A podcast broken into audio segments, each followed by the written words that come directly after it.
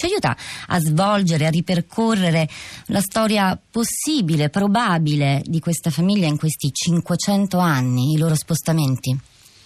Beh, dunque io dovrei conoscere mm, analiticamente la storia di questa famiglia, cosa che non conosco, per cui la mia risposta è per forza di cose zoppica, eh, salvo un problema forse generale che è bene mettere a punto per gli ascoltatori. 1492 vuol dire, per noi vuol dire tante cose, la morte di Lorenzo de' Medici, la scoperta dell'America, ma vuol dire anche la caduta del Regno di Granada, l'ultimo emirato musulmano, arabo musulmano in Spagna è conquistato dai re cattolici d'Aragona e di Castiglia eh, i quali hanno costituito ovviamente una monarchia cristiana, hanno fatto un passetto avanti rispetto alla, democ- alla, monarchia cristiana, perché hanno fatto una cosa che altre monarchie, almeno fino allora, non avevano mai fatto, altri paesi cristiani, cioè hanno espulso. Prima eh, gli ebrei salvo quelli che si sono voluti convertire, anzi che si sono dovuti convertire, eh, ma che sono rimasti in una situazione un po' dubbia, i cosiddetti marranos, perché gli altri cristiani spagnoli non credevano che si fossero convertiti sinceramente e sfido io, c'erano stati praticamente obbligati, pena l'esilio, l'esilio, la confisca dei beni e tutto il resto. Altrimenti gli ebrei che non ci sono voluti stare sono andati via e sono andati immediatamente in un paese musulmano, sono andati in Marocco oppure sono andati addirittura in Turchia presso il sultano. Anche i musulmani successivamente, un po' dopo, hanno subito la stessa fine, sono stati i moriscos, cioè quelli che si erano convertiti anche loro obbligatoriamente, che quindi di malavoglia, che sono stati a ondate successive, le ultime ai primi del Seicento, buttati fuori dalla Spagna. A questo punto la Spagna è rimasta un paese senza ebrei e senza musulmani. Gli ebrei e musulmani che ci sono oggi in Spagna e ce ne sono, sono tornati in seguito in età moderna o contemporanea. Molti ebrei fuggiti dalla Spagna sono direttamente o indirettamente finiti in alcune zone dell'Italia, soprattutto nelle seguenti zone. Stato Pontificio, il Papa gli ebrei li accoglieva mh, mm, a braccia aperte, c'erano molti ebrei già a Roma e facevano l'artigiano, facevano il banchiere, prestavano denaro, quindi il Papa ci, ci, guadagnava sulla presenza ebraica. Sono arrivati altri ebrei e si sono inseriti in questa realtà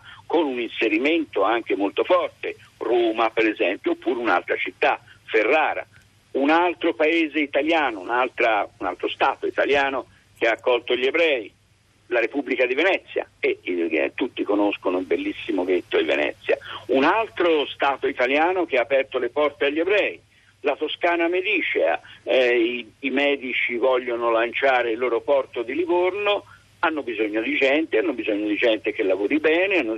bisogno di gente che li aiuti nei commerci e allora anche lì arrivano gli ebrei. Questo è il destino degli ebrei italiani, oltre agli ebrei romani che avevano una storia antichissima e addirittura risaliva all'antica Roma, e che sono una presenza in Roma continua. Guardate, a Gerusalemme no, eh? a Gerusalemme gli ebrei sono stati cacciati prima dopo la distruzione dell'imperatore Adriano che nel 135 eh, tutti i lettori di Margarete Jorsenar lo sanno, ha raso al suolo Gerusalemme, che ha impedito agli ebrei di insediarsi fra le rovine. Successivamente gli imperatori romani, soprattutto poi quando sono diventati cristiani, hanno impedito agli ebrei di tornare a Gerusalemme che era stata ricostruita, quindi Gerus- uh, gli ebrei a Gerusalemme ci sono tornati prima brevemente con i persiani nel VII secolo, ma per pochi anni, e poi sempre nel VII secolo con i musulmani, gli arabi musulmani che hanno conquistato Gerusalemme. Ecco Cardini, e... una città di simboli, la spianata delle moschee, il Tempio di Salomone, il Muro del Pianto, la, la Basilica del, del, Santo Sepolcro, sono eh, alcuni dei simboli preziosi di questa città contesa, una città che è cambiata in questi decenni, però i simboli restano con tutto il loro peso, la loro, la loro importanza anche di fronte ai cambiamenti, Cardini.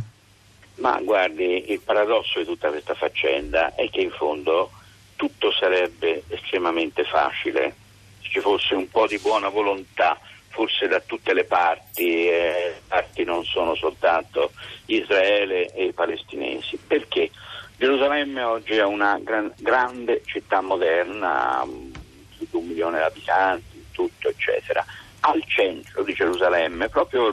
quasi al centro geometrico di Gerusalemme, c'è la Gerusalemme storica che è cinta ancora dalle vecchie mura erette dal sultano Solimano nel nel XIX secolo e che in fondo riprendevano il,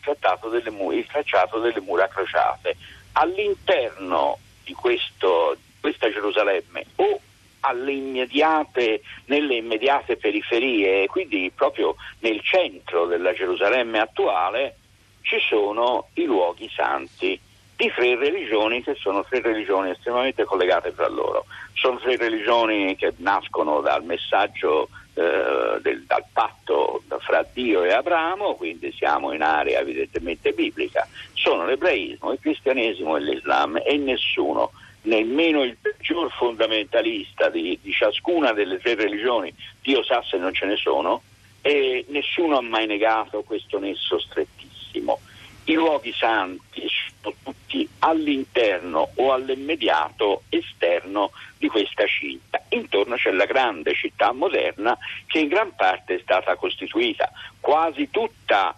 Fini, eh, a partire dalla seconda metà dell'Ottocento. La, la, la vecchia ferrovia Giaffa-Gerusalemme, che oggi è abbastanza nel centro cittadino, insomma, era all'estrema, eh, all'estrema periferia della Gerusalemme che già mh, si affacciava sul deserto appena praticamente un secolo e mezzo fa. Dopodiché c'è stata la grande Gerusalemme ampliata già durante il mandato in, eh, britannico e poi soprattutto dopo, il, uh, do, dopo le, due, le, le, quattro guerre arabo-ebraiche, ma soprattutto direi gran balzo urbanistico è stato fatto dopo il 1967. Allora bisogna distinguere anzitutto fra la Gerusalemme attuale, che è senza dubbio la grande metropoli la grande capitale di Israele, eh, 7 milioni di abitanti circa, forse ora un po' di più, di cui 6 milioni ebrei e un milione fra musulmani e cristiani, evidentemente arabe, arabi, fra la grande Gerusalemme e la Gerusalemme storica, che è la questione nevralgica, perché le tensioni religiose si scaricano tutte in quel fazzoletto. Allora mh, distinguiamo bene, distinzione non chiara a tutti, tra Stato di Israele e Stato ebraico. Lo Stato di Israele è uno Stato almeno formalmente confessionale ebraico, ne esiste soltanto un altro, altrettanto confessionale, dichiaratamente confessionale, che è la Repubblica Islamica dell'Iran dico formalmente, eh. poi nella sostanza esistono stati confessionali anche se non dicono di esserlo, ma costituzionalmente Israele è uno Stato ebraico, quindi mh, collegato con una religione precisa. Naturalmente ci sono all'interno dello Stato ebraico delle, eh, dei, delle confessioni minoritarie che hanno diritti Mm, non, esager- non, non, farò un discorso troppo esagerato, non dirò hanno tutti i diritti e tutte le libertà, ma certamente libertà e diritti molto ampi, più ampi di quanto non avessero in passato sotto altri regimi, questo senza dubbio. Ora però, attenzione, Israele, lo Stato ebraico di Israele non è l'ebraismo. Quindi mm, in questo c'è una certa confusione i problemi non sono il rapporto fra l'ebraismo e le altre religioni e il resto del mondo, i problemi sono i rapporti istituzionali, giuridici e quindi naturalmente anche diplomatici o militari fra lo Stato Israele e il resto del mondo rappresentato dalla comunità internazionale che è, che, che è la, l'Organizzazione delle Nazioni Unite.